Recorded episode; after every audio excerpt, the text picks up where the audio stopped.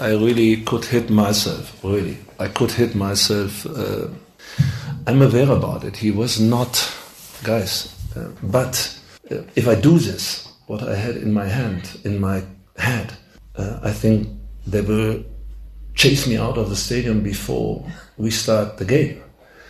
Uh, fact is, a player like Itu Khune hasn't played for eight months. We used him. It was a very intensive game for him too in Amazulu. Three and a half days later, uh, yeah, he was on the field. He should not on the field. If you go under normal circumstances, you start the day with uh, Daniel uh, and uh, Itu Khune is on Tuesday, one week into it. It was too much. Simple, easy, too much. Uh, that is what we have to see in a professional side. And I was aware, aware about it. I, I made it very clear myself, but I didn't want to get chased out of the stadium.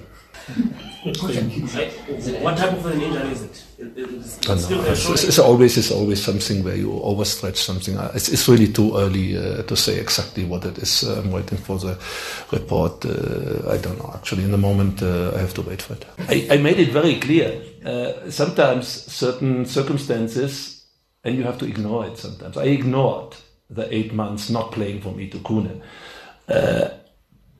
probably out of an emotional. Um, moment uh, um, what could happen what is is very often it's on the field off the field. There are some some moments where you you have to uh, to have to make decision. You know it's not right. You know uh, Itu Khune three and a half days later cannot work. Something you are in a riskful situation. So now you have to decide. I decided to let him play and I lost the player probably for the next one or two weeks and uh, that's what it is but I'm very happy to have a second and even a third goalkeeper with Bruce Bvuma. Don't forget it. He's a national team player too.